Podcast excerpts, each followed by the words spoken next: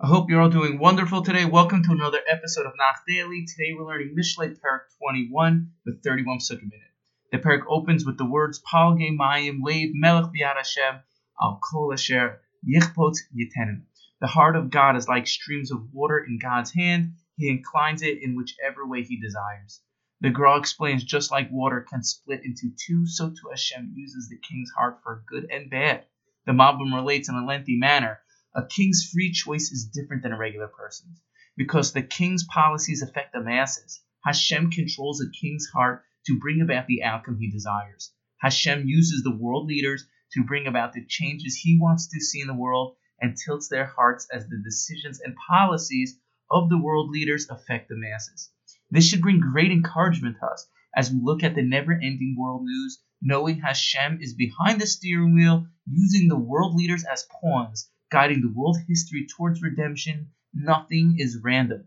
Moving on in the parak, Shlomo Melech explains Hashem desires people to do what's right in His eyes more than sacrifice. Stolen money often gets lost and brings to man's downfall, while simultaneously entraps a man in a scheme of corruption. Better be alone by yourself than with a bad wife or friend. Negativity attracts negativity. As the expression goes, misery loves company. When a cynical person gets punished, people around him learn and become wiser because they learn from his mistakes, but a wise man loves constructive criticism because he learns from it. A person who denies the screams of the poor also won't be answered when he calls out. A gift has the ability to make someone not angry at you, but giving them money will completely overturn their wrath. One who loves physical possessions will never be truly wealthy. Better to live in a wasteland than with a wife who's constantly arguing with you. Guarding your mouth is like guarding your soul. In verse 30, it says a very famous pasuk, Ein chachma ve'ein tfuna ve'ein etza neged Hashem. There is no wisdom, no discernment, and no counsel against God. Rashi explains even the wisest person is nothing in comparison to Hashem. The Ralbag adds, even if you plan to do something, it's really meaningless because God can alter the outcomes. For example, like when Yosef was sold, his brothers wanted to kill him, but Hashem changed the course of events and Yosef became the ruler. The Ramad Vali explains, you should know no matter what happens to you in your life, it's from Hashem.